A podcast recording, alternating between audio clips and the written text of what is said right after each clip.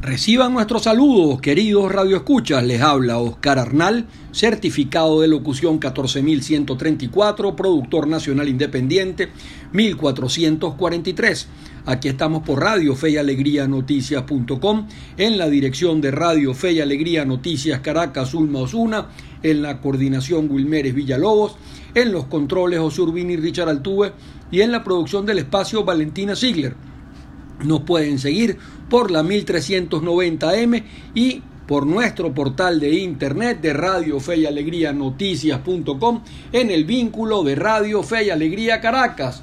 Hoy en nuestro acostumbrado resumen de noticias de este miércoles 21 de septiembre del 2022, entre las cinco noticias destacadas del día, tenemos que desde la ONU se señala que la misión independiente de determinación de los hechos de las Naciones Unidas sobre Venezuela ha dado a conocer su último informe, donde señala que los servicios de inteligencia del Estado venezolano, tanto civiles como militares, funcionan como estructuras bien coordinadas y eficaces para reprimir la disidencia mediante la comisión de crímenes de lesa humanidad.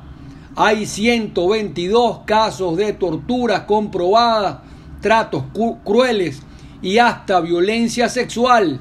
¿Quiénes son las víctimas? Los defensores de los derechos humanos, los periodistas, los manifestantes en las protestas y los dirigentes y políticos opositores. Dramático informe.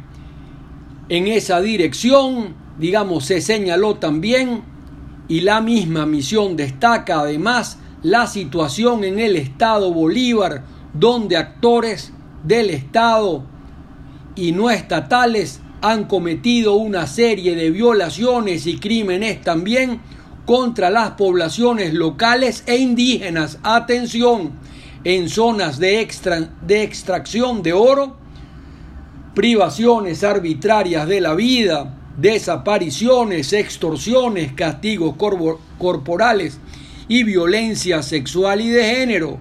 Eso es lo que se llama oro de sangre y un ecocidio sin control en todo lo que es, sobre todo el arco minero. Preocupación entonces, los pobres indígenas venezolanos sometidos a todo tipo eh, de expoliaciones y el tema del calentamiento global con el acabose de nuestras selvas y nuestras tierras. Por otra parte, el foro penal señaló en un tuit de su presidente, rechazamos el hostigamiento contra nuestros compañeros de Provea. Denunciaron que el SEBIN acudió a la sede de la ONG que defiende los derechos humanos para amedrentar a familiares de sindicalistas presos políticos venezolanos cuando realizaban una rueda de prensa, ingresando sin ningún tipo de orden judicial, lo que prueba evidentemente que estos informes de la ONU, de la misión de determinación de los hechos, están en lo cierto, más violaciones al tema de los derechos humanos, violaciones a los defensores, a los activistas, violaciones a las organizaciones no gubernamentales.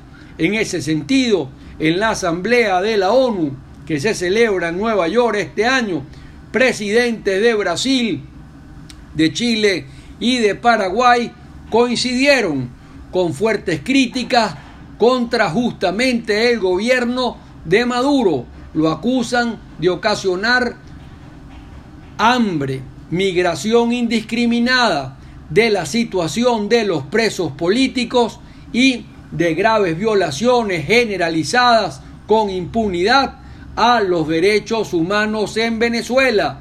Hay lluvia de críticas desde sectores, digamos, vinculados al extremismo, inclusive de la izquierda, o a una izquierda muy fuerte como la chilena, encabezada por Boric, y a una derecha como la de Bolsonaro. O sea, esta lluvia de críticas vienen de todos lados del espectro ideológico político contra la situación de los derechos humanos precisamente en Venezuela. Y en el Nacional, en primera página, tenemos que sistemas comunistas fallidos están impulsando una nueva ola de migración a los Estados Unidos que incrementan peticiones de asilo, esto según el comisionado de aduanas. En ese sentido, el presidente Biden también manifestó que es irracional enviar a estos migrantes de estos países de vuelta justamente a Venezuela, Nicaragua y Cuba. Maduro respondió y criticó al presidente de los Estados Unidos por el tema y señaló que los migrantes han regresado, que muchos de los migrantes han regresado a Venezuela. En todo caso, la migración en Venezuela nunca se había visto, digamos, tanta gente saliendo. Eh, se habla hasta de 7 millones de venezolanos que han tenido que salir del país por la situación especialmente económica y buscando libertades políticas. Al contrario, fuimos siempre un país receptor de mucha gente que vino precisamente por nuestra economía solvente, por nuestra moneda muy fuerte. Venían aquí y entonces enviaban remesas a, digamos, especialmente Colombia, Ecuador, eh, Perú, Bolivia y demás países. Siempre fuimos un país, digamos, que abrió los brazos a tantos inmigrantes que llegaron en situación realmente de gran necesidad. Hoy pasa lo contrario, son los venezolanos eh, súbitamente los que han tenido en todos estos últimos años que salir en medio de grandes necesidades, cruzando inclusive la selva del Darién, peligrosísima, hacia los Estados Unidos y también yendo inclusive a pie a parar hasta la Patagonia y Chile. Imagínense cómo será la situación nacional y en la historia un día como hoy 21 de septiembre nace la negra Matea, la querida negra Matea, llamada también Matea Bolívar. Recordemos que los esclavos en la época colonial tomaban los apellidos de quienes eran sus amos. Y cuando uno lee al libertador, uno entiende que estos esclavos muchas veces vivían mejor como esclavos que siendo libres. Y esto también lo señala, eh, por ejemplo, Alexis de Tocqueville en la democracia en América. Eh, los esclavos del sur vivían mejor que los emancipados del norte. ¿Por qué? Porque estos esclavos eran, como fue la negra Matea precisamente, parte de la familia y se consideraban vinculados afectivamente y eran eh, adoptadas y adoptados en, en, muchos casos por esas familias que cuidaban eh, de ellos además porque cuidar de ellos significaba ganancias desde todo punto de vista y hoy se celebra el Día Internacional también de la Paz el Día de la Paz, muy importante, la violencia genera violencia, genera una espiral de violencia y nada como la paz. Fue el Papa Juan Pablo II que señaló que el desarrollo es el nuevo nombre de la paz, donde hay injusticias, que es evidentemente una forma de violencia, hay guerra y no hay paz, por eso nada como la paz. Así lo dijo, entre otros, el general José Antonio Páez en su biografía, nada peor para el país que la guerra. Eso sí, no la paz de los sepulcros, la paz de los cementerios, todo lo contrario. Y por eso el llamado siempre es justamente a luchar por los derechos y las reivindicaciones. La frase del día, la pasión violenta destruye a quien la tiene y lo hace motivo de risa de su enemigo. Una frase del eclesiastés que tiene que ver con conocerse a sí mismo y con el tema del autocontrol. y del Evangelio tomamos la frase sígueme, que le dice Mateo o que le dice Jesús a Mateo, que es un recaudador de impuestos. Mateo fue mucho más feliz siguiendo a Jesús que sirviendo al dinero. Eso en el Evangelio del día publicado en las páginas, digamos, de las grandes congregaciones religiosas en el Internet.